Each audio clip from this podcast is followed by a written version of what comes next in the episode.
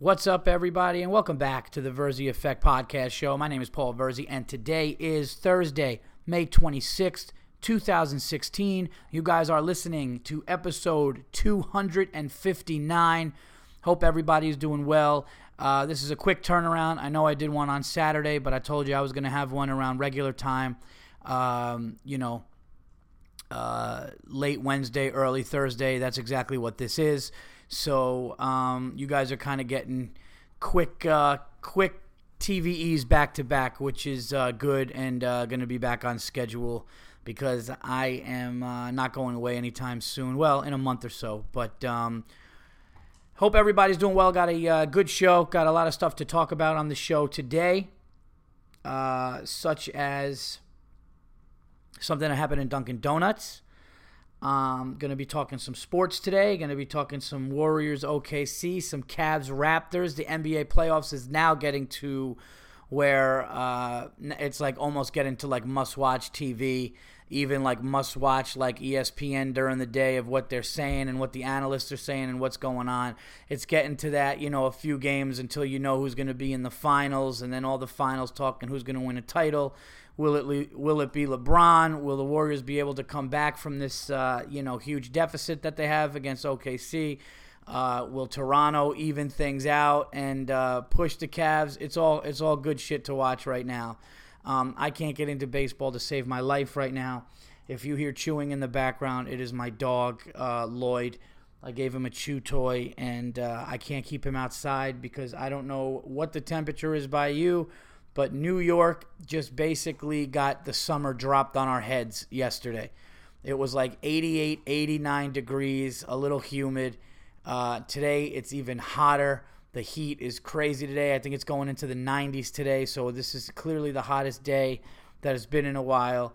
Uh, and I can't really leave my dog out on the runner because he'll fucking just, and he's like, and even him, he's like an island dog from Aruba, and you could tell he was even like, "Fuck this, dude! I need I need AC." So, uh, got some stuff to talk about. Of course, unacceptables. Before I get started, let's uh, go to the uh, sponsors. The Verzi Effect podcast is sponsored by GonzoFame.com. And uh, very funny up and coming comedian Dave Gavry out there. Shout out to Dave in Chicago who runs the Gonzo Fame website. And what it is is uh, it's amazing website if you are a comedy nerd and you want to kind of, you know, just uh, listen and, and hear stories of your favorite comedians, um, you know, outside, off the stage, you know, just cool things. He asked uh, really unique questions to me when I did the interview. And I was like, oh, wow, this is different. And then he even was like, oh, you know, do you, how do you want it said? Like, he, he really, it's, it's really good. Does a really good job. And he's got amazing comedians on there. Um, huge names, up and comers, all that stuff. So it's gonzofame.com. You will not be disappointed. There's awesome stuff to read. Uh, once you start reading one of them, and you just you know you're like oh man that's awesome and you'll be like oh so and so's on here let's see what you know what this is about so please check out gonzofame.com um, also, uh, the new sponsor for the Verzi Effect is a City Living Dog. Go to citylivingdog.com and uh, Coach Mike um, is an unbelievable dog trainer in the New England area. Uh, I met him uh, from performing in that area, and um, he's just amazing. Uh, he has amazing YouTube clips. His social media, if you just go to social, uh, I mean, if you just go to uh, City Living Dog, all his social media stuff. Um, you know, uh, Twitter and and and you go to the Facebook and Instagram and um, but the YouTube channel. Like I watched one of his clips, and he had these kind of just like wild, like just jumping up and down like crazy pit bulls. And when he's done with them, they're just fucking sitting there calm, like totally confident and calm and, and not needing to do the shit they're doing. He's got one where this dog was like looking at a horse, and I guess the dog would go nuts when he saw the horse, but when he like after working with him, that he just let the horse go by and just like looked at him and was. Then he does it. Then he's got this other video where he's actually got these dogs jumping up and down on like chairs like an obstacle course and stepping over stuff and then like waiting for like the next thing to do. Really really insane. So please check out check out his youtube channel. Check out what this guy does. He's so good at what he does and um, the cool thing was like i said when i talked to the guy i was like you really love working with dogs. Like it's one of those things.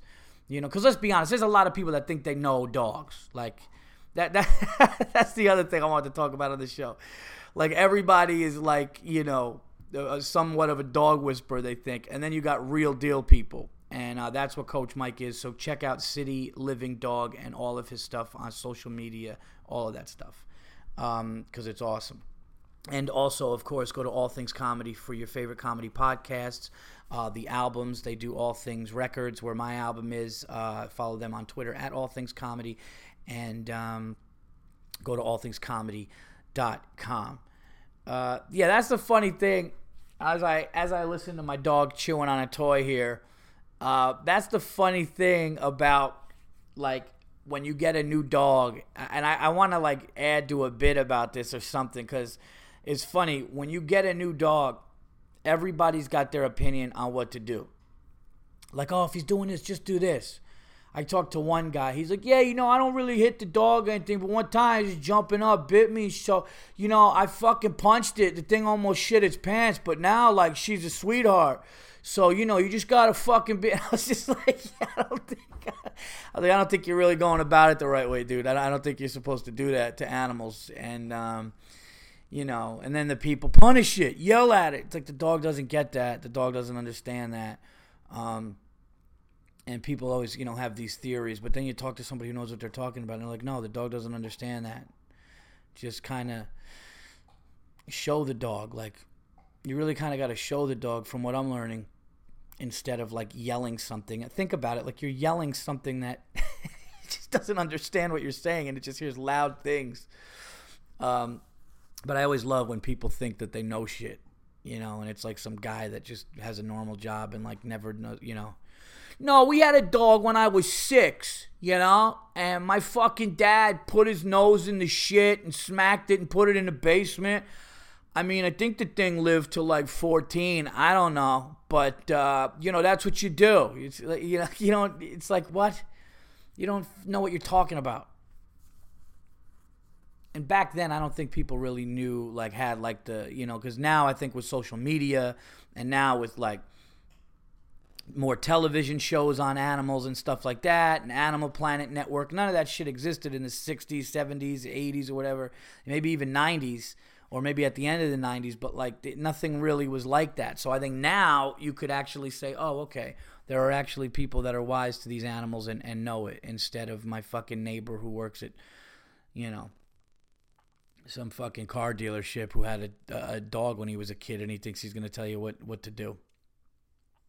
But I almost lost it when the guy's like, yeah, dude, I punched this fucking thing in the back. You know, she didn't feel it, but she got freaked out. I was like, what? what are you talking about? Um, got a lot of stuff to talk about. I got some angst. Uh, I'm, I'm really going nuts about this Steph Curry thing, so I'm to get into that. It's just been an argument. I'm to I'll do sports early, I think.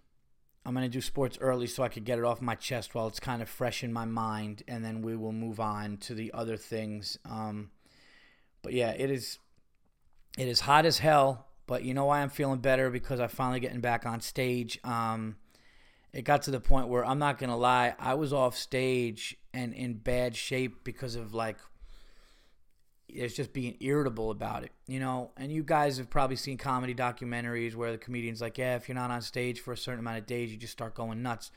And that, that's absolutely true. It, it it is very true. Sometimes you're acting out without even knowing it. I was being real irritable because what happened was, I went away to Disney World, like I told you guys for for seven days, but then I flew back into New York flew back into New York Friday night. So I'm obviously not working Friday night, and that's the weekend is shot. So I'm not even booked for the weekend. And then I'm questioning should I drive into the city on Sunday night? I was like jonesing for a stage time. So finally, like, I mean, I was like irritable to the point where like I was getting kind of like snap, not snappy, but just like my wife could tell I just wasn't right. I was like, I need, and so uh, Monday I just went down to the city, hit the stage. Tuesday, hit the stage, hitting the stage last night, hitting the stage tonight, like going out every day just to kind of get it, you know, just to get back into the routine of things. So, uh, but it is kind of cool to be back in the city and back um, working and um, like having, not having to worry about like a jacket and being able to stand outside 80 degrees, 85 degrees. All the comics standing outside the club showing off their kicks you know, uh, smoking cigars, hanging out, talking, shooting the shit. It's kind of cool. New York City is the best always. Um, but the, the best times in New York City is summertime when it's not too hot, like around now, uh, May, early June, and uh, and also obviously around Christmas time are like the best times to be here. Um, but it's it's it's finally happening. It just happened so fast. It went from like ah, it might be cold to nah. Let's go mid August temperatures in in back to back days just to let everybody know that it's finally here. So, um, you know it's hot when little kids are like, "Let's go outside and play," and then like four minutes later they're like, "You want to watch a movie?" like fuck this. Um, but I'm gonna uh, I'm gonna I'm gonna get into this Steph Curry thing now. Okay, so I'm gonna get a little heated. I don't even know if this is my unacceptable. You know, I don't even know. All right, here's what I'm gonna do. I figured it out. The show. I uh, I didn't I didn't really have a show uh, segment planned for this one just because it's all over the place this week because it's a quick turnaround and I'm just like I gotta fucking get this off my chest. So here's what I'm gonna do. I'm gonna do two unacceptables today. One will be my Steph Curry rant, but I'm gonna start with this one. Then after that, I'm gonna do the Steph Curry thing, which will lead me into sports, and then I'll do your guys' unacceptables. That's how we're gonna do it. So enough said. Here we go.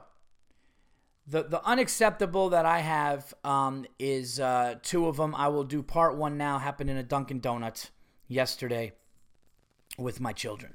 Okay, so Lloyd, what the fuck are you doing? All right, sorry about that. You know when you got a puppy and it gets quiet and you hear like chewing and then all of a sudden it gets quiet, you're chewing again. You're like, oh shit, dude, I'm gonna turn around. The couch is gonna be in this guy's digestive system. I'm gonna fucking my wife's gonna kill me for the couch being fucked up, and I'm gonna have to take this thing to the vet. So, um, yeah, I go to Dunkin' Donuts with my kids, right? And um, I took them out to dinner. My wife had something for work until like eight o'clock, and then I had to go right to the city when she got here. So I was on duty to make sure homework was done, take the kids to dinner, and then me being the cool ass dad that I am, because I am the fucking coolest dad to my kids.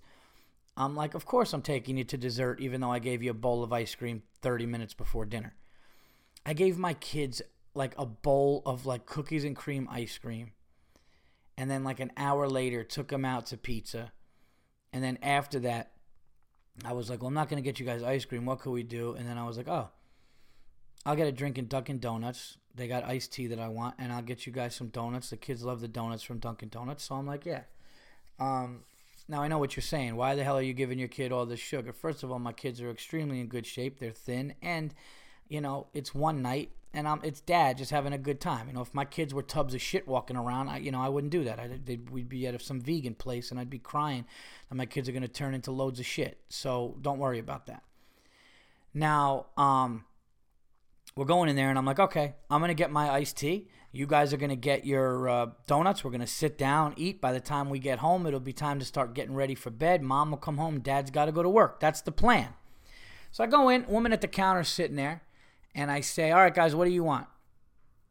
And, uh, you know, Lucas, my son's, ah, let me get a, you know, a double chocolate or whatever.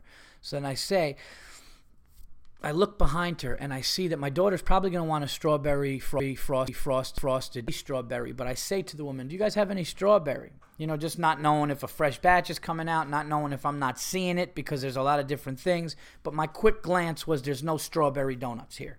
Okay, and um, she goes, "Yeah, we got them." And I go, "Oh, great, that's awesome." I go, "So I'll get a um, I'll get a, a strawberry glazed for her, a double chocolate for my son." and uh, I will have a unsweetened iced tea with lemonade in it.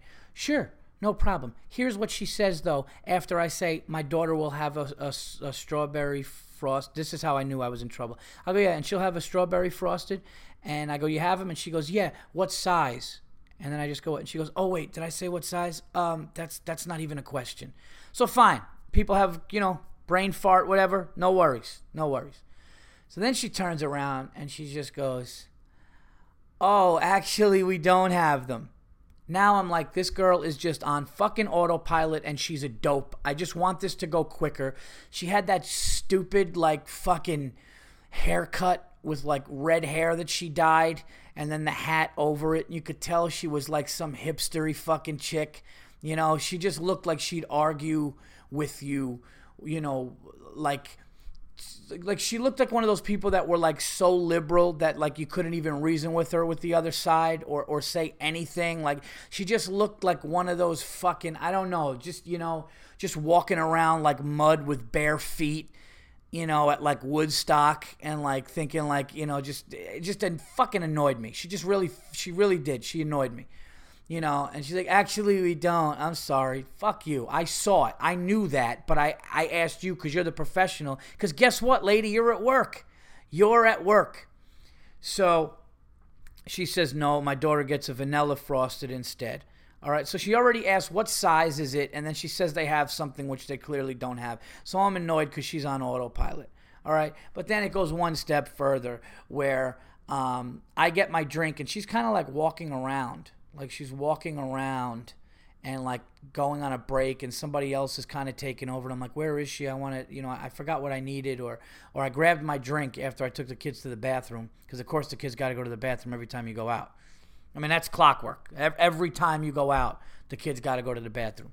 Daddy I got to go potty you know, as your fucking fried calamari is coming to the plate with your fucking cocktail in the in the waiter's hand, and you're so excited, and you know it's gonna sit there for five ten minutes because your kid's got to go there, and Lord knows you got to clean the fucking toilet like, you know, the sanitation department's gonna be, you know, looking at it. So anyway, whatever. I digress. So I grab my iced tea after I take the kids out of the bathroom, and I I, st- I, I everybody sits down. The kids are eating their donuts. I sip my drink, and I notice that the drink is good, but I notice something's off. And then I look at the drink, okay, and I realize there's not lemonade in this. So during her whole fucking, oh my God, there is strawberry donuts. No, there's not strawberry donuts. What size do you want the donut? All that shit that she was just on autopilot because she's a fucking dope. Okay, she, I said, can I get unsweetened iced tea with lemonade? Yeah, yeah. Fucking doing that whole thing.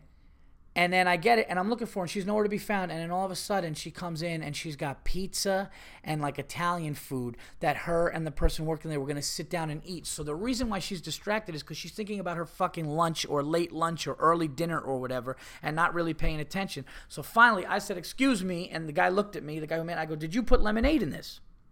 And he goes, uh, "I think, yeah, I think so. Yeah, yeah, I did." And I go, "Oh, all right." And I'm drinking. I'm going, "No, you fucking didn't." You didn't, and you're trying to just eat with this dope. And that's who's working in our establishments right now is just people that just truly don't give a shit. And you know what? Maybe I was that one time, but at least I at least I was like fucking way younger. You know, I mean, I don't know how old she was. Either way, it annoyed me. She got three things wrong in like one minute, and I and and not that. Listen, it wasn't that big a deal, but after asking me what size, it lets me know you really don't give a shit. Then, you know, then saying you have it and you don't have it. Then me, then fucking up my drink order. Then I can't even get you because you fucking running around trying to get your dinner. Fucking unacceptable, okay? Unacceptable. But I did get up. I did actually get up and be like, does this does this have this? Like I wanted them to know their mistake. Oh, just it just frustrates me. And I think her attitude made me get upset. Like, I think if she was more of a sweetheart, like, just like if she was like a dope that couldn't help it, you're like, ah, look at her. She, she's doing the best she could do. God bless. What are you to do? You know, but it, was, it wasn't. She was just like on autopilot, not giving a shit, and still thinking she knew shit. That's what bothered me about it. All right. Um, now I'm to get to the, now that I'm a little warmed up here, everybody, now that I'm going, now I'm going to um, get into what I really think is unacceptable. And it is fucking sports fans. I am done. I'm telling you right now, I'm done with putting shit out on Facebook, putting my opinion out. If I see something, I'm done with it. I'll talk about it on my show. I'll talk about it like in person with friends when I go out to the clubs and I'm hanging out with my boys. People come to my house like on the phone with friends. I'll do all that stuff, of course. But I am done with putting opinion out because these, and I still get suckered into it. I still get suckered into it because I'm like, no, there's no way no one's going to, I mean, there's no way people aren't going to understand this. They're going to get this. They're going to get this. So what I said was, I said, the reason why the Golden, and listen, I know people to say, oh, well, you're bitter, sour grapes. No, I'll admit that's the thing. Like, I'm not one of those guys that, like, when I'm wrong, I'll just come on and I'll just be like, yeah, I fucked up. I, I was wrong. I, I really thought this team was going to coast through, you know? Uh, history has shown that. Their statistics have shown that. The 96 uh, the 96 Bulls um, that won 72 wins, 10 losses, they coasted and won. The 76ers that had 69 wins that year, they coasted and won. This team broke both of those records. This is the greatest uh, statistical record in NBA history. The star player hit 402 three pointers, which is so fucking ridiculous. He's the two time reigning MVP. He's played Oklahoma City uh, you know, during the regular season. And then now here's your argument. Here's the first argument. Well, you know, but that's the regular season, Paul. That's the regular season. Really? So they weren't fighting it out in overtime when Steph Curry was hitting 12 threes and the fucking place is going nuts and OKC's getting pissed and the game goes into overtime? and there's last minute shot and dramatics. Yeah, no, they weren't really playing for that one. They yeah, you know what? They take it easy in games that go to overtime and the star players shooting fucking 12 threes on the other team's head and the other team. But yeah, but they're just like, ah, whatever. This doesn't matter. Of course it fucking matters. It absolutely matters. And it is absolutely unacceptable for people to sit down and watch a team that was so fucking unbelievably undeniable, steamrolling people, okay? Get blown out twice, knowing that this guy had an ankle injury, had a knee injury, and some fucked up shit with his elbow last week when it was swollen and he downplayed it. Fine, he downplayed it. That's your elbow and you're a shooter and you need your fucking arms. But he downplayed it because he's a gentleman. And he's still downplaying, not talking that he's injured, saying that he's back. Obviously, Oklahoma City saw something. Okay? So I'm not trying to take anything away from Oklahoma City. I'm not. Oklahoma City is a great basketball team. Okay, Durant and Westbrook are killing it. Their role players are killing it. They're clicking at the right time. They've been to the final. Uh, they they are a great team but they are playing a team that won 73 games and lost nine. They are playing a team that beat them three times. I don't care that it went to the last second and they could have went either way. Either way, they were great games and Golden State beat them. Okay? And now they're getting beat by 30 back-to-back games, getting blown out. The star player is hit shooting five for 25 and like back-to-back games, starting games out like this, important games like this, one for six. It's ridiculous, man. It's ridiculous. And then shout out to Kelly Meyer because Kelly Meyer, um, you know Kelly writes in the IBS stories to the show.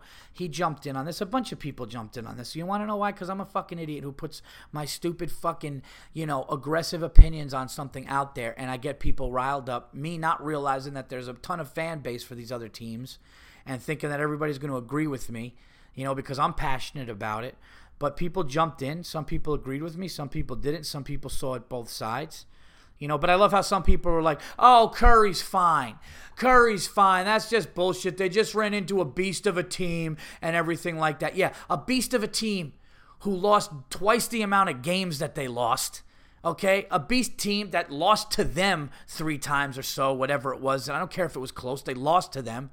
Okay, you know, playing a team that's the greatest statistical fucking record in history, playing the greatest shooter to ever walk on this planet. You know? And like, oh, he's he's fine, he's fine. And then by the end of the fucking discussion, this is how I knew I was onto something and I was winning the argument. Okay? Is when at the end of it they're going, fine, I'm not saying he's hundred percent fine, that's all I'm saying. Listen, that doesn't give an excuse to the Warriors role players to shit the bed. Draymond Green's playing like shit. Klay Thompson looks like he lost his puppy every fucking time he misses a shot now. But I believe, and my theory is, and I think, you know, first of all, my unacceptable is that if you don't think he's hurt and that's affecting this, then you're nuts. That's my that's my it's unacceptable to think that. Oh, there's no excuses. Yes, there are excuses. There are there are very there are very, very much excuses. There are excuses. Would Darryl Strawberry would be a Hall of Famer if he wasn't a drug addict? Okay, you, people can say, "Oh, that's just an excuse." Fine. It, it, it doesn't take away that that's what it is. That's what I understand. That's what it is. Okay?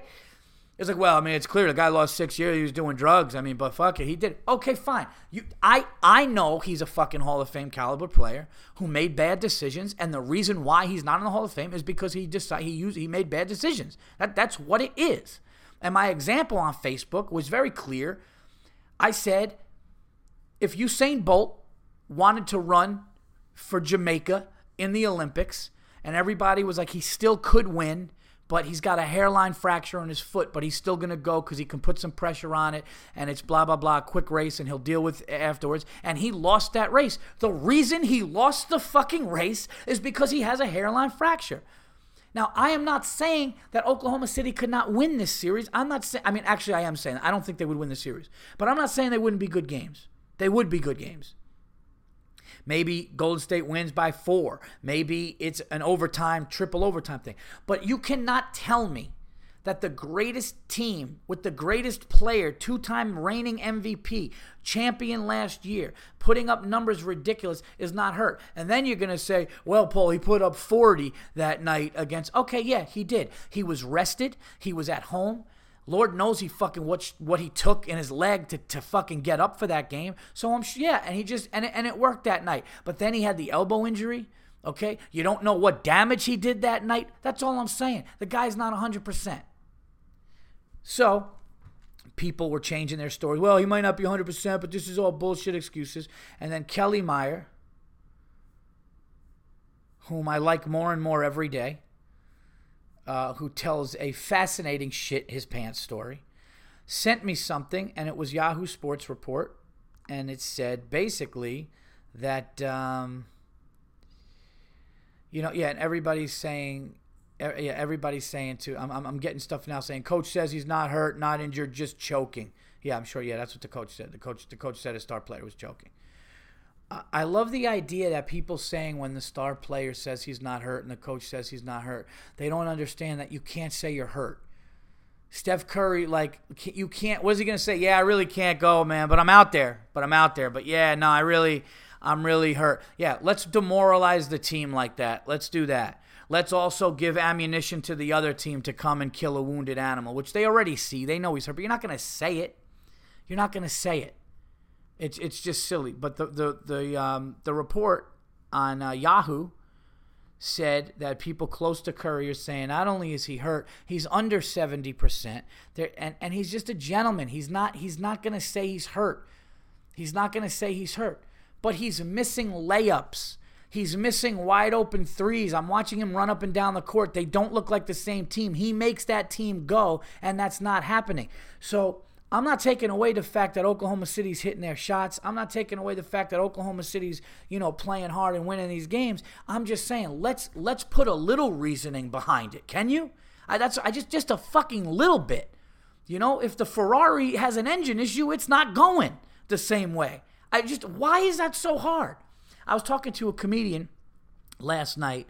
Um, uh, I was talking to a comedian last night at the stand who was like, it's an American thing too. Americans are different. We are different than Europeans. Like when he, he was saying that, like in soccer, like if a guy like Messi in soccer, one of the best soccer players in the world, is like hurt but trying to play, they just clap, and when they lose, they understand that the guy couldn't go. Here, it's like, well, what the fuck? Jordan had the flu. Then, then, then people aren't good enough. It's like, what are you talking about? The guy's got a fucking sprained ankle and a sprained knee, and Lord knows what's going on in his elbow, and he's saying that he's fine. But I mean, to, to, it's just it's just silly to me. So that that's all I said. I'm not making excuses. If I'm wrong, I'm wrong. I made a bet with somebody, and I didn't make it. I didn't say, oh, you know, if Curry's hurt, it, it, you know, I still made the bet. I should have because in another post. I did say, of course, it's of course I, it's based on him being healthy. But when I made the bet, I, I made the bet with somebody in Indianapolis, that if I run into you, I'm going to buy you a drink and I'm going to buy you a cigar at my favorite cigar lounge in Indianapolis. And, and, and I will do that. But I, I thought everybody knew that what I meant, but fine. You know what? If you don't make it with the bet, he was betting, no, maybe you're right, but he, I think he could be hurt. Fine. He wins the bet. So I'll, I'll, I'll take that. You know, but I did say back in the day, if Steph Curry is hurt, of course I'm not saying that they're going to go and repeat and three-peat, you know. But that's just it. The MVP's hurt and and and and I made that comment, and like people were just like, you know, oh bullshit excuse. Oh, here it is right now. So I'm gonna read this, and and you know whatever. Maybe it's oh come on Paul, you know. We get it, but he shouldn't be out there. Just listen to this. Steph Curry is reportedly not playing at 100% health, and it may explain why he has struggled to find his NBA form throughout the Western Conference Finals against Oklahoma City Thunder. The Thunder cruised to a 118 94 Game 4 win and took a commanding 3 1 series lead on Tuesday night. After the rout, I guess uh, Adrian Wojnarowski reported uh, the verticals. Adrian Wojnarowski reported that Curry, who missed four games earlier in the playoffs with a right knee sprain, was still beaten up physically. Uh, from vert- uh, vertical. He's playing at 70% at best, a source close to Curry told Vertical. Curry refuses to make excuses, but privately the Thunder see something, no explosion, no ability to make big moves, switching uh, switching on to him, um, pay a price. No ability to make the bigs, uh, switching on to him, pay the price. Okay? Uh, aside from a two minute flurry from downtown, during Game Two, Curry has large uh, has been largely ineffective against the Thunder squad. Okay, um, Curry managed 19 points on just six of 20 shooting, including a notably poor two of 10 from three point range. Yeah, because he always does that. He always does that. Uh, he was 0 for 5 on uncontested three point looks. He's also committed six turnovers. Okay, so yeah, but nah, but nah. Yeah, that's that's one of the most telling. He's 0 for 5 on uncontested three-point shots. The greatest shooter to ever live, and make no mistake about it, that's what he is. Okay? That's what he is. Nobody has seen anything like this. Bird, Reggie, Ray Allen, nothing. Guy hit 402 three pointers this year. I mean, we all know what he's done, flicking it like it's nothing from half court. It's like a video game. It's like a joke. It's a fucking. It's actually laughable what he does. It's I've never seen anything like it. But now all of a sudden he's going 0 for 5 with uncontested threes. Yeah, that that fucking that's a tough that tough Thunder defense when nobody's there. What are you talking about? It doesn't make any fucking sense. Why do I care this much? That's the thing that's really weird. I don't understand why. I do understand why because I like people to be down to earth and logical. I'll give you this. OKC, I know some of you people listening to this go, he, he really is out of his mind. No, OKC is playing great. They're flying, they're clicking. Westbrook is so fast to the rim. He's fucking explosive. Durant is amazing. They're hitting their shots. Their energy level is up. They obviously see something. I think Golden State sees something and whatever. If I'm wrong and the greatest shooter of all time happens to be choking while close reports are saying that he's all fucked up and he doesn't want to admit it, then then whatever. But I, I think everybody knows what I, I know what, what I'm seeing.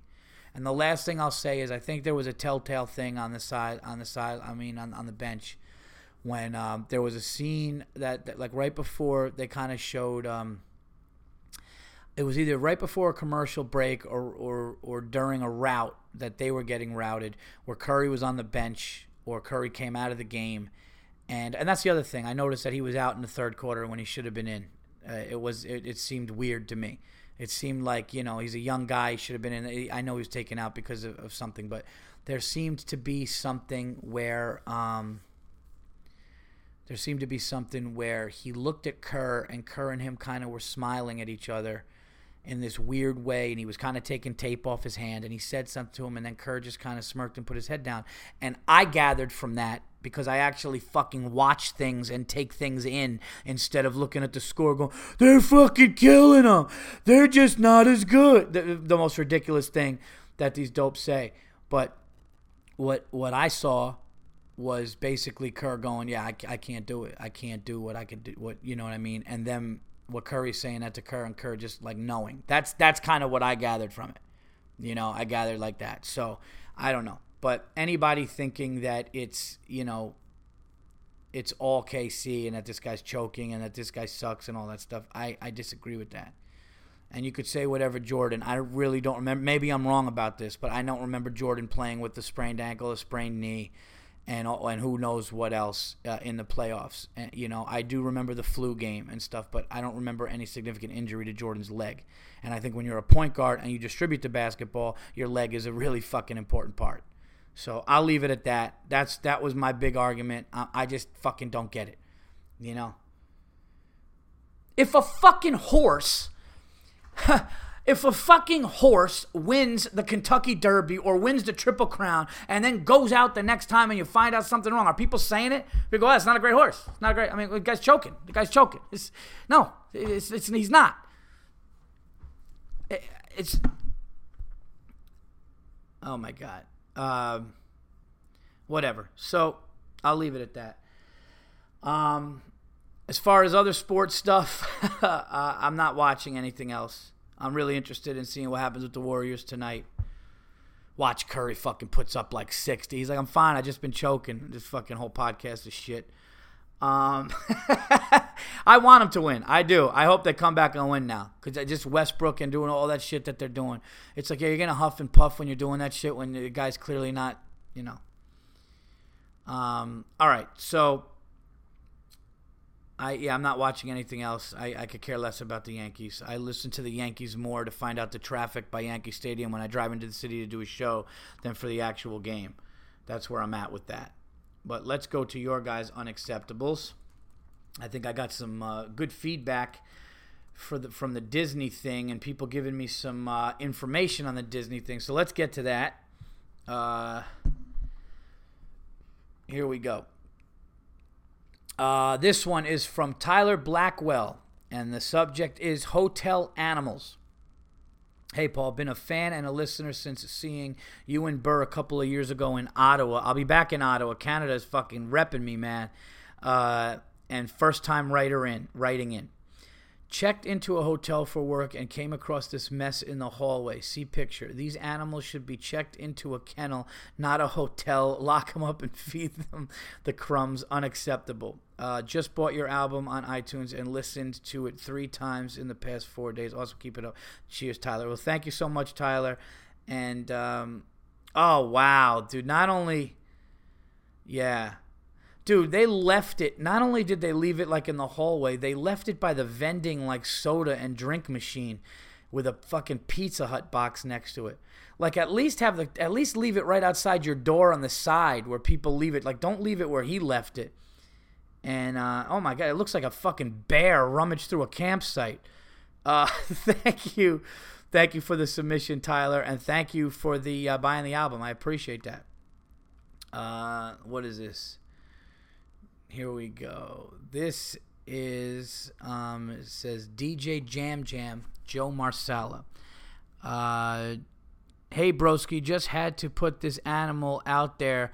Please learn how to park ten spot uh, to park ten spot on your on our pizza lot. Then you gotta park uh, in the driveway. Come on, bro. Cage them up. Let's see what this is. What is this here? Uh, wait. Oh, did he block the whole parking lot? What the hell? Did he block? The, did he just leave his car there? Put this. Jesus. Yeah. That's uh. And the other car too. Yeah. That's uh. People don't give a shit, man. And it's not like it's a fucking Maserati. That's the thing. Thank you for the submission. Uh, here we go. This is unacceptable parenting from uh, Vincent. Uh, hey Paul, second submission over here, and knew this was something that would uh, that you would find unacceptable.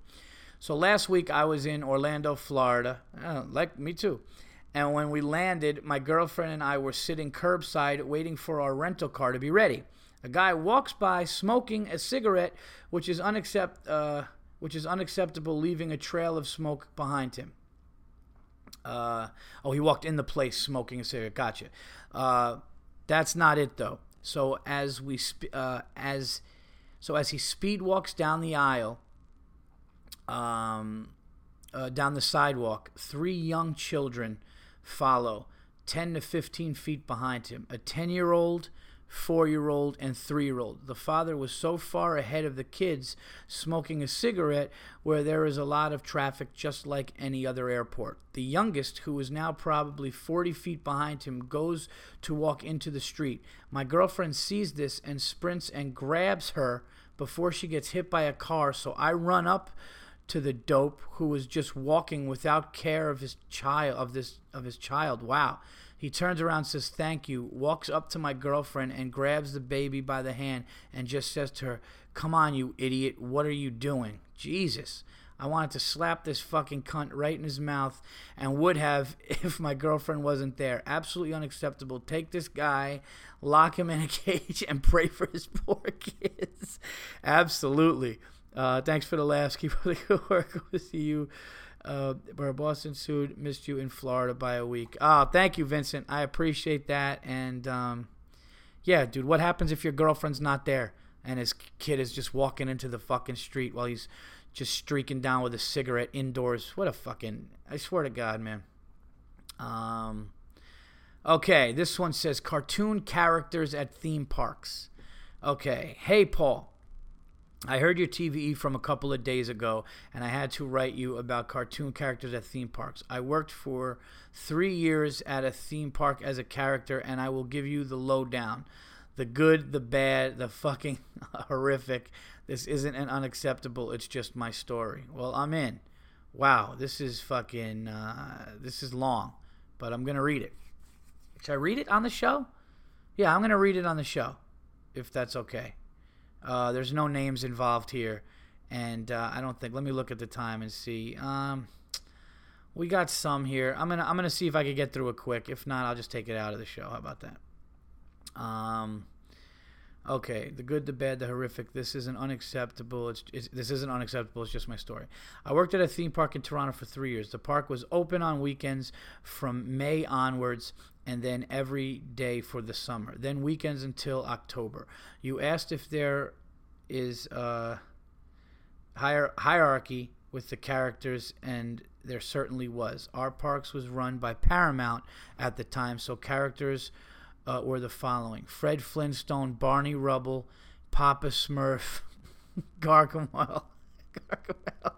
Uh, that horse Smurfette, Scooby Doo, that pink Homo Snagglepuss, and a couple of others. Um, the character, you, you know what's funny is whoever played Smurfette, you just fucking hated her, so you had to throw the digs in.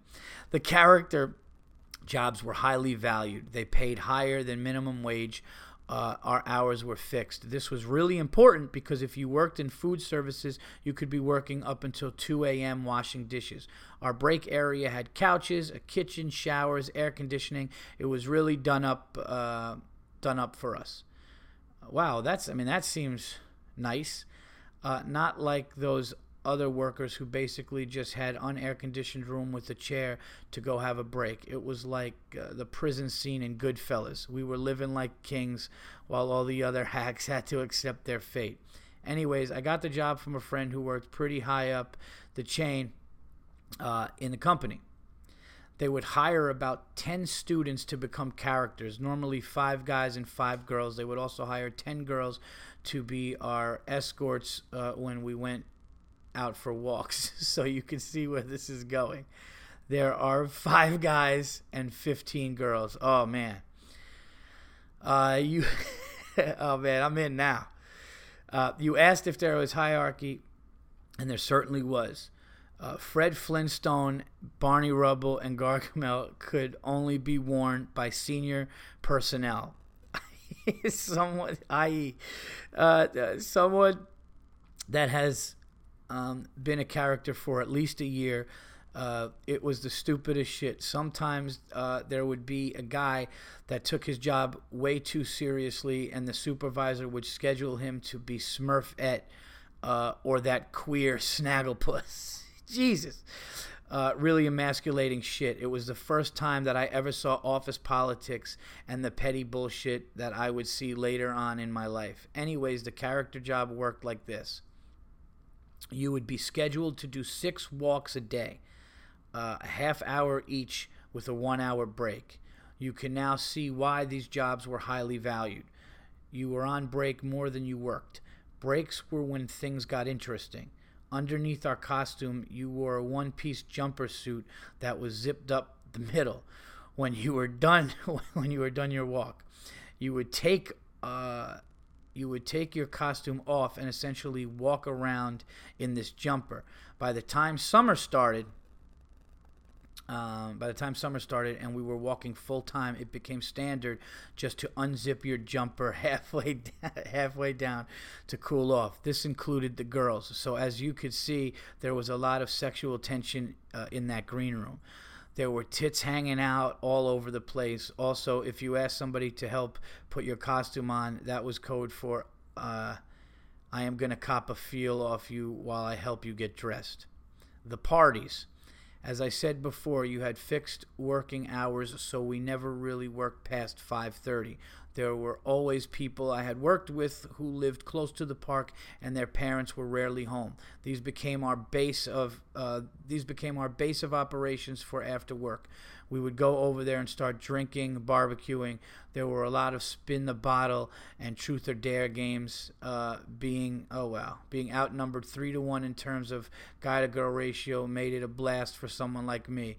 Uh, if there was a pool at the house, it was fucking over. This one time, my buddy who played Fred Flintstone was in a room with one of the girls, and all I heard was yabba dabba do. oh, God. Uh, this was his shout out that he was, bl- oh my God, that he was blowing his load. Jesus. All right, conclusion. I ended up getting fired in the last week of August in my third year of working. One of the drawbacks was you would uh, get these teens that come up up to you and uh, think that it's funny that uh, they oh they hit you in the head. When this happens, you are supposed to do uh, you are not supposed to do anything, and the girl escort that is with you is supposed to chew them out and tell them to go away. This is actually really dangerous. Uh, uh, as you had minimum visibility yeah, that's fucking dangerous. And would all of a sudden get your uh, head whipped around. Yeah, dude, and that that would cause rage and a lot of stuff. Well, anyways, this one time I got surrounded and essentially just uh, pummeled and pummeled in the head. My escort was still hung over from the party the night before and was useless. I remember what kind of hat this one kid was wearing. I cut uh, I cut the walk short and went to the green room where I quickly got changed. Then I went out and found these punks. I said, Hey, I saw you guys hitting Barney Rubble over there five minutes ago. One of the kids said, Yeah, so? That's when I said, Yeah, well, that was me. And then I proceeded to smack the kid around the face. Oh, wow. Good. Smacked the kid across the face. Security came. Then the police came. They wanted to charge me with assault. I then spoke very politely with the other officer and told him that I was. Uh, told him that I uh, just because I wear a stupid costume doesn't give them the right to assault me. Anyways, charges were dropped, uh, and I was out of a job. Uh, in conclusion, I got to say it was the best job I ever had, but it made me look at women a little differently. It was really confusing when I went to university uh, the following year and couldn't understand why three girls would not want to go back to my room to have some fun. it was just a job and crazy work. I love how you. I love how you thought it was like an amusement park, like in the real world. Uh, it was just a job and crazy work environment that I was in for those three years. No regrets. Love the podcast. Keep up the great work. Hope this helps. Um, no, I definitely won't. Thank you. That was fucking hilarious. Uh, here we go. Uh, Disney Princess Story from uh, Jake Schneider. This one's short. Uh, hey, what's up, Virzi? Just listened to your podcast about how you went to Disney World and thought I'd share a story about how I used to date one of the one of the princesses. My best friend's girl set me up with the chick that plays Cinderella and the girl from Frozen at Disneyland. There's like 15 girls that play the same character at each park. All right, that answers one question. Uh, so, anyways, after we started dating for a few months, she asked me if I wanted to go uh, to a party with her. Oh, you fucking people party, huh? And um, and all her coworkers. Uh, and of course, I said yes. Uh, let me tell you, Paul, those princesses are absolute fucking booze bags. I couldn't believe it uh, drinking cheap vodka straight oh straight out off the handle. Anyways, I didn't think anything of it and continued dating her. Uh, around roll around rolls her birthday and Cinderella is drunk at the bar wanting me to take her back to my place to hook up. This is where I should have said no, Paul. I woke up the next morning buck naked, covered uh, in her throw up with her and her crusty throw up face passed out next to me. Needless to say, I won't be that princess's knight in shining armor. Keep up the good work, dude. Come to SoCal sometime soon, Jake. Yeah, that's what I figured when I saw them. I'm like, there's no way this chick is not going to be fucking blowing goofy at some party doing jello shots. Like, there's no, there's no way. Uh, thank you for the submission, Jake. Um, this one says Belgian unacceptables asshole on unicycle. This show's all over the place today. Hi, Paul. I've got another Belgian unacceptable for you that deserves to be exposed on your international podcast platform. Uh, Paul, animals seem to be everywhere. We need to unite. Last week during rush hour, I was doing my very best not to lose my shit in traffic. Rush hour in my city is very hectic because apart from all the cars and buses, there are a lot of university students on bicycles. Uh, these young people try to get in front of everything uh, all of the time. Uh, I let most of the uh, most of this shit go because I did the same when I was uh, a student there. Standing in front of the red light during full rush hour, again, some bike riders were getting in front of my car. No problem. Just don't scratch it. This time, amongst them, there was a guy on a fucking unicycle. Traffic is dangerous enough without this asshole riding down the street like a bloody circus act. How the hell is this guy going to pull off an emergency stop in a dangerous situation? That's a great point. Is he really that low on cash that he could only afford one wheel. Paul, put this guy in a cage with the other circus animals and make him jump through through hoops. Thanks for the laughs, Lorenzo. Thank you, Lorenzo. Yeah. Dude, I gotta be honest. If you get fucking I mean, I, I hate to say the word killed, but if you get hit by a car and you're on a unicycle, I don't give a fuck who's got the right of way, who's got anything. Like, that's just ridiculous. I, I, that's just like look at me. Unless he's training to be in the circus, come on, man. Unbelievable. Uh, here we go. This one is from Jeffrey Weber. This is a quick one. Disney mascots. We're almost done too. Uh, with the unacceptables. Uh, Jeffrey Weber says, Hey, Paul, thanks for reading my unacceptable the other day. Dudes in tights at the gym. I remember. Uh, happy you read it and, uh, and got a laugh. I wanted to follow up your question about working as a mascot at Disney. Apparently, it is not a, uh, an easy gig to get. With serious competition, dance tryouts, and practicing the character's voice, moves, and, si- and signature until you could sign it perfectly. All right, then you sent me a link here. And the link you sent shows six things nobody tells you about working at Disney World. Uh, oh, yes. Uh, Epcot is full of drunks is number six. number five is the costumes are hell. Okay. Um, let's see here.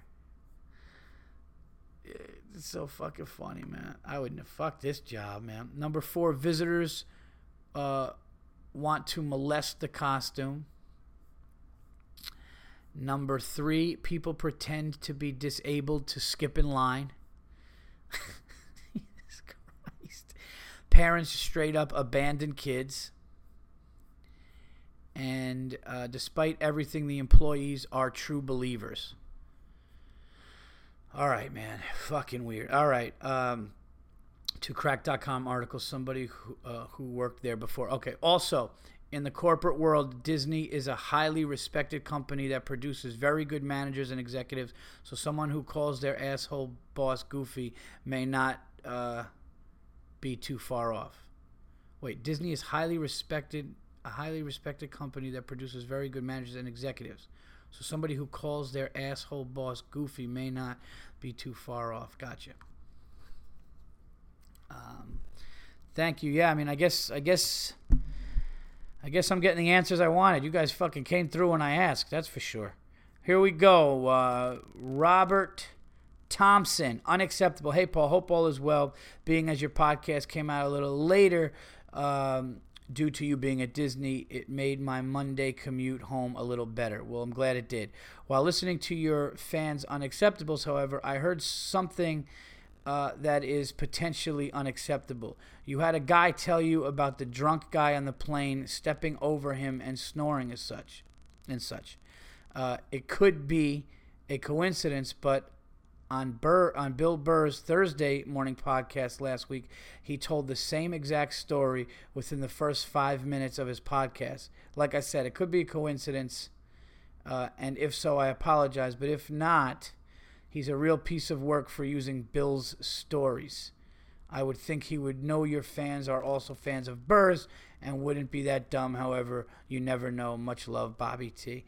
Yeah, I have no idea, man. I, I you know, me and Bill uh, Burr are great friends, as you guys know. Bill's a mentor to me. He's like, you know, um, so I, I don't, but I don't really, you know, I, we don't really listen to each other's show unless we're on each other's show, you know. So I don't know what anybody else is um, is listening to. I can't control what the podcast listeners listen to.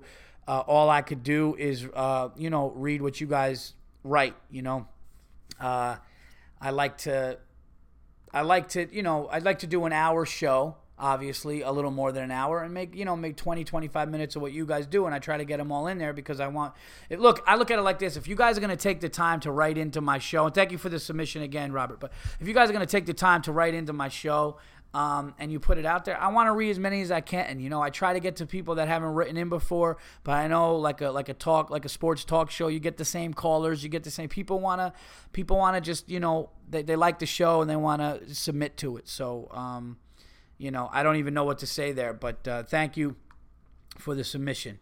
Uh, here we go. This is from uh, I got two more here. Unacceptable. Uh, this is real quick. Jared uh, Johnson. Hey Paul, love the podcast. I became a fan after laughing my ass off hearing you on Burr's podcast. I also do Bobby Kelly's, and I'm going to be doing it again soon. Uh, Bobby Kelly's podcast, and also uh, having a really good time on Legion of Skanks podcast. Check both of those out; those are dope. But on to my unacceptable. My birthday just passed, and my girlfriend wanted to surprise me with uh, one of the coolest gifts I could ever get. Your TVE poster. Oh, cool. And Night at the Stand uh, CD. However, this, however, didn't work out since you still haven't shipped the damn things out uh, yet for week for weeks. She ordered it. Uh, when did you not? Well, you got to hit me up then. Uh, she had to tell me that she never got it. Uh, oh shit, she never got it on once my birthday came. Lock this animal in a cage, put him in a box, stick a label on it, and forget to send it out. All jokes aside, I hope you make it down to Southern California again soon. Keep up um, the great podcast, man. Well, that's an issue because, and that is unacceptable. So that's why I'll read that shit on my podcast because you're calling me out for something, which you absolutely should. The only issue is um, all of them went out, but I'm trying to think if the last batch went out last week and if there was a delay with my vacation. So, um, you know, here's what I'll do if I see you out in SoCal, whatever I'm selling there, come up to me and mention your name. I'll remember this for sure. And uh, whatever I got there, I got you for free. And um, if you don't, if you don't get the the the shit like you know within a day or so, well, actually by next podcast, if it didn't come, then direct message me and I'll figure something out. But that's uh, you should have gotten it. So I apologize about that and uh, I, I feel fucking terrible that it was a birthday gift. So uh, tell your girl that that's on me, and you got a cool ass girlfriend. But I'll make it up. I'll definitely make it up to you for sure uh, if you see me perform out in um, California. Um, so thank you, and it is unacceptable. Uh, here we go. Um, truly unbelievable shit. This is the last one from Drew, and the subject is truly unbelievable shit. Hey, Paul, I wrote in uh, for the first time last week, and I appreciate you reading my unacceptable. I am a part time Uber driver and have been doing it for a couple months now. Yesterday, I caught a fare at uh, the Pizza Hut about 10 minutes away. I pull up, and this girl comes up to my window and tells me she will be out in a second. About 10 minutes later, she comes out with an infant child in a car seat and she straps him into the back into my back seat. She then goes around the car to my window and tells me her father will be ready for him when he arrives, and then she hops in the car next to me and leaves. What the fuck? I was fresh off having a few hits of chronic from a volcano. oh shit. Oh god, this is great. This is fucking great. I was fresh off having a few hits of chronic from a volcano vaporizer about 20 minutes earlier, and I was honestly pretty ripped. Not drunk, just high. The destination. what the fuck? The destination was 45 minutes away, so I started to worry about uh, about the liability at hand. Are you fucking kidding me? Are you, this is this might be it. I mean, we, this may be the mother of them all.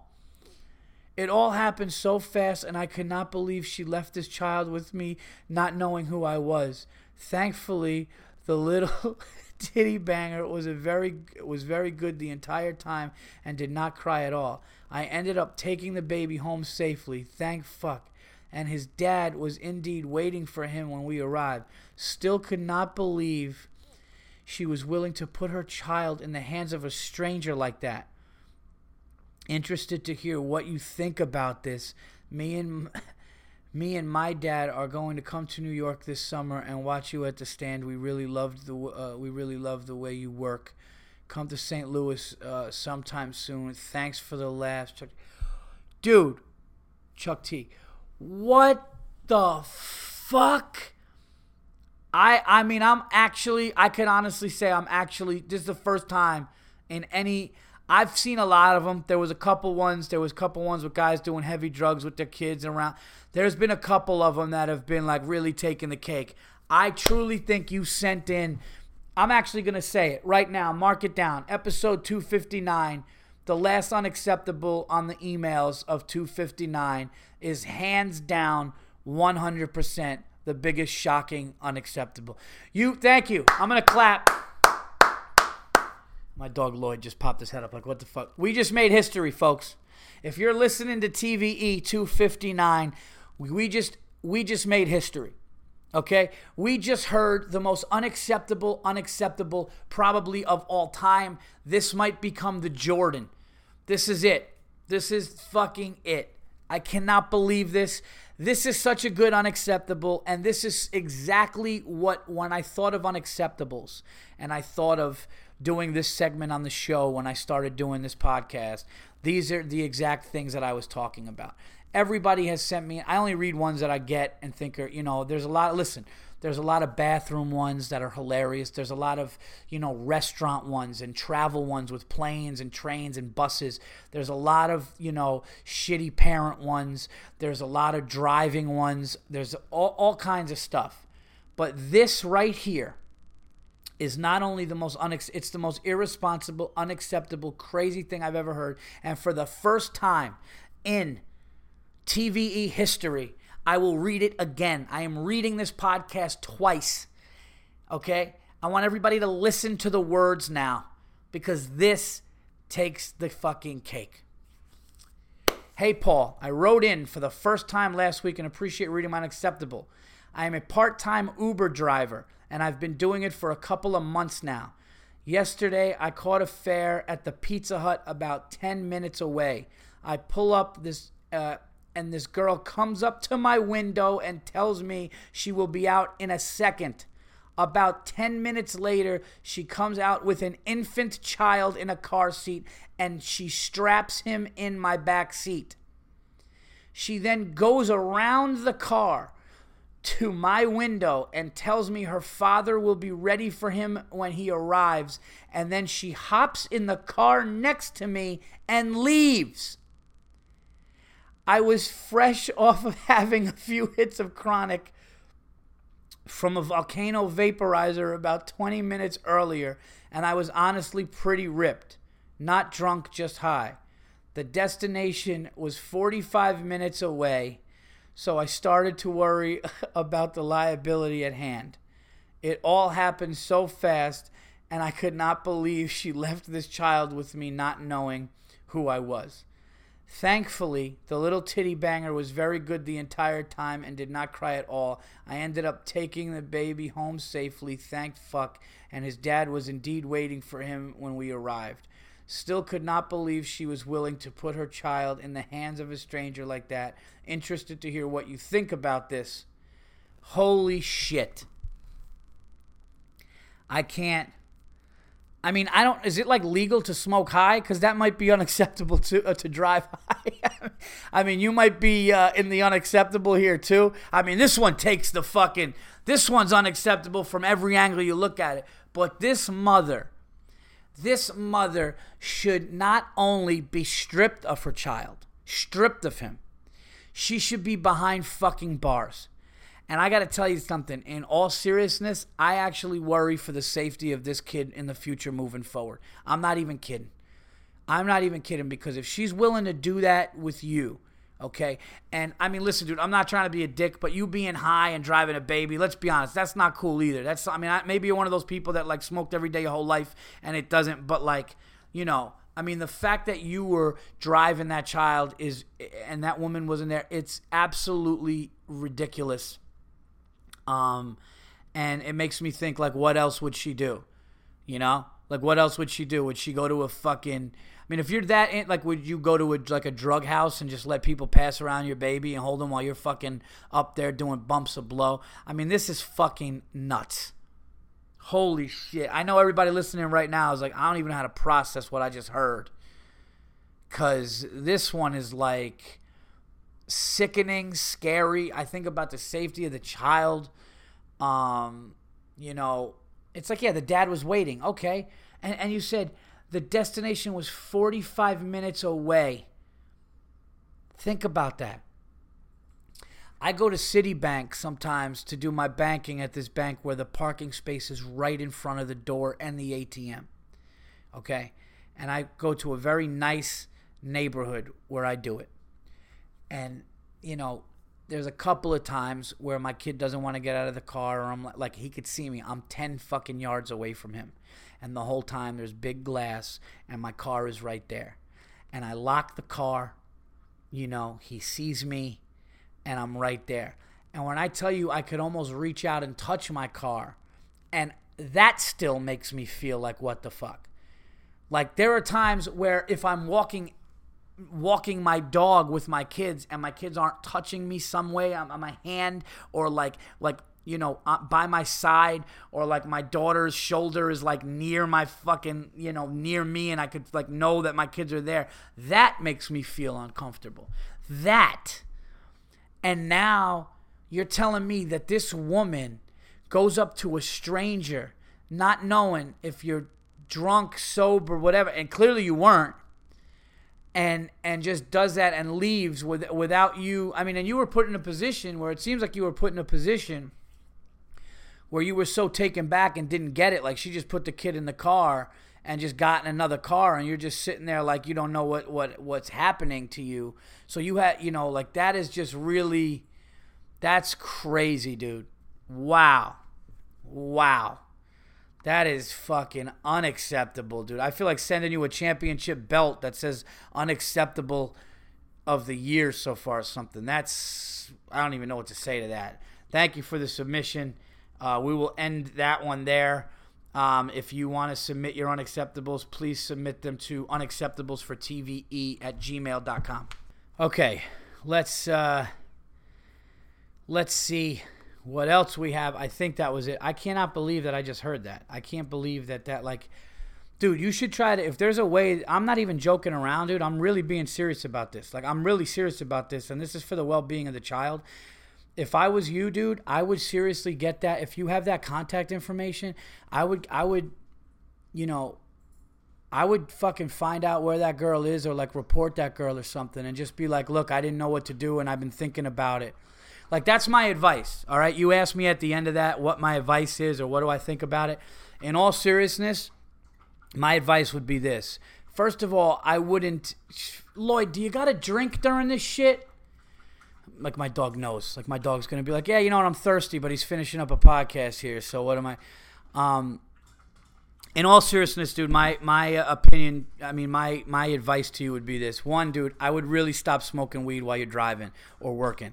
You know, if you do a couple of shifts, dude, like try to fucking hold it together sober. And I'm really not saying this to be a dick. I'm just like that could put you in a lot of different, you know, whatever. But if I was you, I would find that girl's account somehow because you probably have it through Uber, and I would I would definitely be like either like I don't know reporter or just say something and just be like, look, I thought about this and I'm just thinking about the child's well being, but like I was in I was driving an Uber and she dumped her kid off and just left and like gave me a destination to take him and said the father's gonna be there and I was just shocked.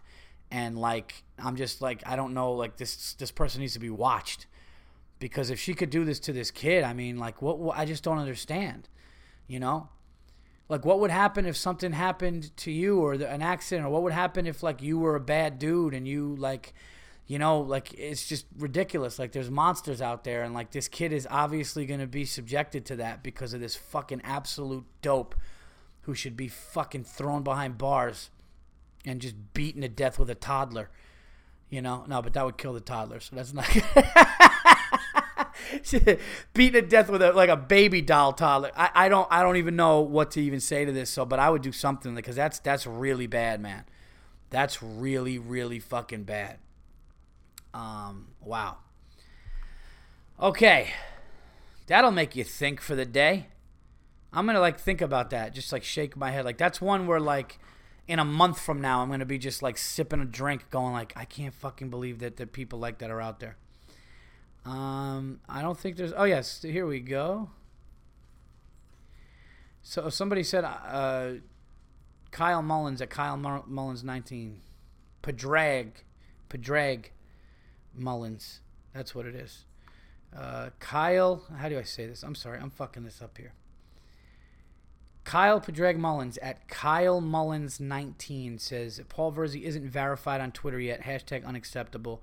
Um, I yeah, I don't even know. I guess like I need a certain amount of people. I don't, you know, I don't tweet as much as I need to. I think I got like, I mean, I have thousands of followers. I just don't know what what that is. Uh, Kyle Mullins 19 also says, Paul Virzi, I had Taco Bell for breakfast, lunch, and dinner. I'm an animal. Lock me in a cage. Hashtag honestly. Yes, you are. Stop it. Um, here we go. Blair Stewart at Good Stewart 17. Paul, being a, at Paul Virzi, being a ginger and having to bathe in sunscreen before I leave the house. Hashtag unacceptable. Well, I don't know if that's unacceptable. Uh, you know, I think it's smart. I think it's more smart than it is unacceptable. Um, okay. I think every time I say I think that's it. Let's see. See, Shooter McGavin at T E capital Z. Wow, it's Tezzy Bravo, but T E and then capital Z Z Y and then cap, capital B R A and then capital V O. Listen to TVE getting dressed to go to the gym and just found out my attire is unacceptable. Lock me up. And he's wearing those leggings from the last episode. uh, those tights that people go to the gym with. Uh, okay, everybody, that are the that is the unacceptables for the day. I can't fucking believe that woman left her child with an Uber driver for 45 minutes. I, I can't fucking believe that. Like I almost feel like I like I want to do something. Like I want to fucking help this kid. I'm not even joking around. Like I want to fucking help this kid because this kid is doomed. This kids can't have a mother like that. You know, like think about how scared you were when you were a little kid and your mom, your mom would like leave or like you thought you lost them in a store and they were meanwhile they were in the aisle next to you. You know, I have a funny story for you guys. I don't know if I ever told this on the on the podcast, but I'll never ever forget this. You know, there's moments in your life. I'm gonna go a little longer today, guys. You know, I'm giving you guys the fucking goods today. I'm gonna go a little longer because I just feel like it. Um, and it's my show. But I used to, I had this weird thing. I don't know if it was a security thing. You guys are gonna think I'm really weird, but I, I went through something. I went through a lot of shit when I was younger. You know, um, my brother and I both did, um, and there was a lot of I think like you know insecurity issues, and there was a lot of just you know scared and, and worried and, and insecurity issues because of a brutal divorce and just awful things that were you know said to us and whatever. I'm not gonna get all soppy and talk about it, but there was definitely some. Um, you know, things that I just saw uh, that I don't think, you know, kids should ever go through when their parents get divorced and, and see and stuff like that. And that's life. I get that. But it made me like latch on to these like OCD things, which would give me like comfort or like having to do something. And one of them was when I was around age five, six, or seven, but I want to say I was six. I had this thing where I had to kiss like I was like obsessed with my mother's arm, like triceps, where her triceps were. And like it's not like a man's where it's kind of hard there. A woman's is more like soft, you know? So like I would always just kind of grab my mom's arm, like where her tricep is, and like you know, and my mom was obviously in good shape. Like you know, like when you see an older person and it's kind of like that part of the skin is kind of like like soft, you know. Um, well, when it's older, when they're older, it like droops. But no, like just like it's kind of softer, and especially on a woman. So I just had this thing where I would always want to grab my mom's arm there, kiss it, hold it. It was just this weird thing I had when I was when I was six years old. Um, and it, you know, and things started to develop with me where like OCD, where I would have to walk around something instead of through it. You know, all kinds of fucked up things. Probably the same reason why, you know, maybe contributing to why I do stand up or whatever. Um, I think everybody has their things. So anyway, I would kiss my mom's arm, and I, my mom's friends that were close to me, I grabbed their arm and kiss it and hold it and do all these things with with the arms. And one time we were in this like was it was either like a CVS that had like a Hallmark like they had like the Hallmark card section or something like that and a candy store and we were in Yonkers near my grandmother's house and I was like running up and down the aisles and my mom was there and I ran up to I ran up to her and I grabbed her arm and I squeezed where her tricep is, you know, like under her arm, and I squeezed it, and then I, I like kissed it, and then I looked up, and it wasn't my mother. It was this woman with the same exact hair color, you know, and that was like that was like in the '80s. Like my mom like dyed her hair, and it was like this like reddish, like a, like a more of like a burgundy reddish color or whatever. And this woman had the same kind of haircut, the same thing, kind of looked like my mom. And I like grabbed her arm and kissed it, and I looked at her, and I was so fucking shocked and mortified and then like I ran over and like I told my mom and you know we like laughed about it afterwards, but it freaked me out. And uh, I'm just thinking. And then one time I ran up to a guy's car. Had the exact same car, a Ford. I forgot the Ford it was, but it was an old boxy, one of those old boxy Fords, and uh, almost looked like a cop car. And it looked exactly like my stepfather's. And I like opened the passenger side door and started to get in, and it wasn't him. And it like freaked me out. So I could only imagine what's to come in this kid's future where the mother as a fucking little kid is being put in the back seat and just told to drive 45 minutes and you're a complete stranger and you're put in that situation um yeah i i just uh i don't i wish i don't i'm just wondering like what's she gonna do to the kid? You know i'm not trying to get all weird and serious on the show but like think about it. Like, what else is coming next for this fucking kid?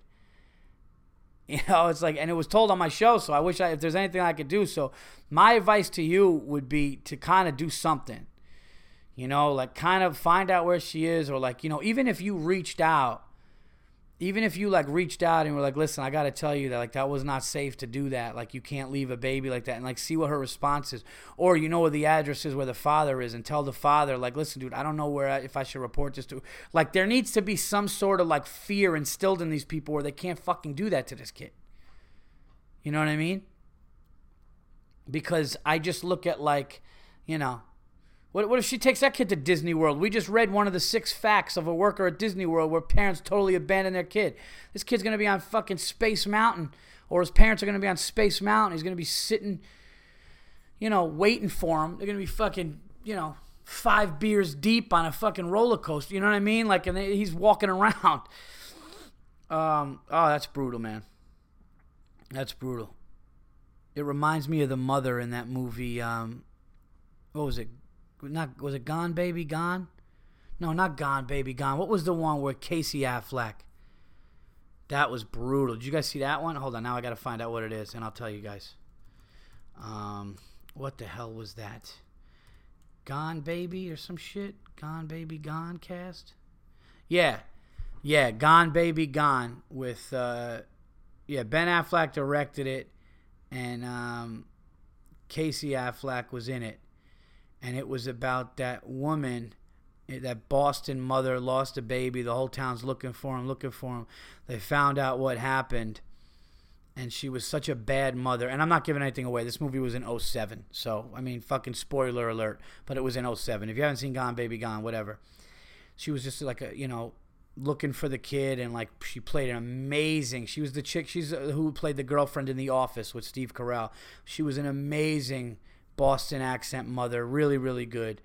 And um, he finds out that Morgan Freeman has the baby and they're protecting it because of how bad of a mother she was. And she was on drugs and she was doing things and the baby had no chance. And they you know they they kept the kid and the police found out and the police were like I have to I have to take him. And the other co- the other cop is like no leave her here she can't fucking be there. She can't be there. Like she's actually safe and better here. And the cop is like, I can't do that. I have to do the right thing. So he returns the baby to the mother. And like the last scene of the movie is like the baby's just like she's just like throwing the baby to babysitters and she's getting all dressed trying to like go get a date and stuff and you just see the baby's back in this shitty situation and he's kind of questioning now if he should have left the baby with Morgan Freeman and the family because she loved them and loved being there and all that stuff. Um, it's actually really really good. It got 94% rating on Rotten Tomatoes, and it was a really good movie.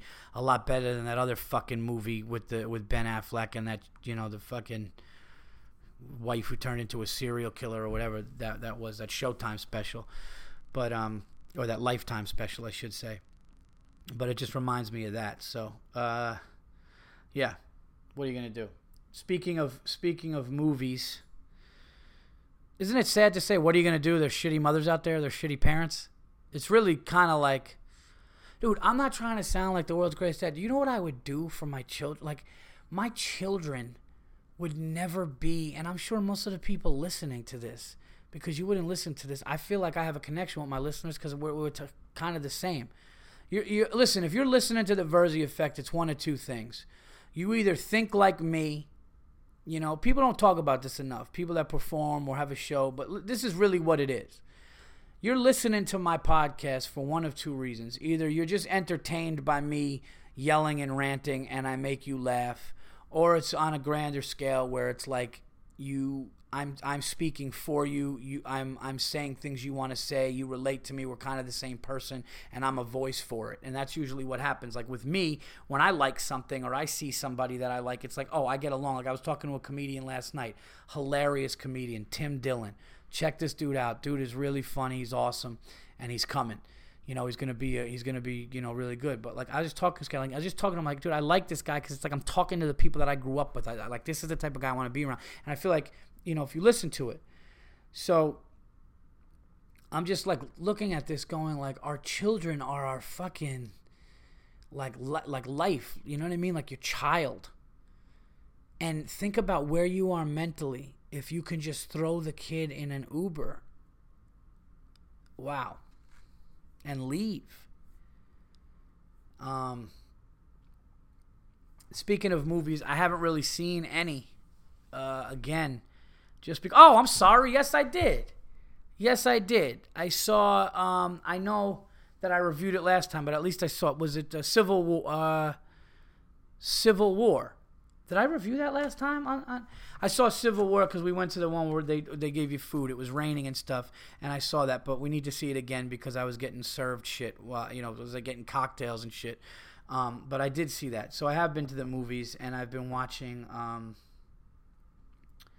I've been watching Shark Tank, man. That is, if that's not like one of the best shows ever. How great is Shark Tank? Shark Tank is my favorite. Fuck, I can watch. Shark, I, honestly, if there was a five-hour marathon of Shark Tank, I'd watch it. Five hours of it. I, that's how much I like the show. I think it's awesome. I think it's fucking an awesome show. But other than that, I have that and Impractical Jokers is making me cry laughing. Um, that's pretty much it for the show because you know what? After, yeah, I'm almost at an hour and a half. All right, guys that's it. I know I gave you a long one. I hope you enjoyed it. This has been episode uh, TVE episode 259 uh, for plugs. My my June is seriously packed up in June. I am um, going to be doing a lot of things in June. So if you go to paulvirzi.com, uh, you can check out where I'll be. But I am here are the cities that I'm coming to in June. Uh, it's just a lot. So um, I will be in Hoboken uh, June 1st at 9 o'clock at the Cadillac C- Cantina, working out stuff. I got stuff at the stand at the beginning of the month. I will be with Bill Burr on the 3rd in Syracuse. I will be with Burr in Portland, Maine on the 4th. And I will be with Burr in Albany at the Palace Theater, 3rd, 4th, and 5th. Um, we don't get to work together that much, but we're throwing six dates down, and then the week after that, I'll be at the Stand and Stand Up New York. I'll also be at in Chicopee, Massachusetts, on the 10th and the 11th at Cabot Comedy Club. You could come to that. That's in Chicopee. That's a small room. Awesome. Um, then again, stand, stand up, New York, all that stuff. I will be at the Prudential Hall in Newark, New Jersey on the 17th with Bill Burr, Atlantic City on the 18th with Bill Burr, and Maryland on the 19th with Burr. Uh, and then I'm headlining Absolute Comedy um, June 20th through the 26th in Ottawa, Canada. Uh, on the 28th, I will be doing Comedy Juice at Gotham Comedy Club, which is one of the best shows in the country. And um, yeah, so got a bunch more shows. Oh, on, on the 15th, I will be doing something in Pittsburgh in a theater at the Friars Club. A ton of stuff in June. Please check out paulvirzi.com as dates will keep coming and keep being added. Okay? Thank you guys so much for uh, continuing to buy the album. Thank you so much for all the support. Please follow me on Twitter at Paul Virzi. That's V I R Z I.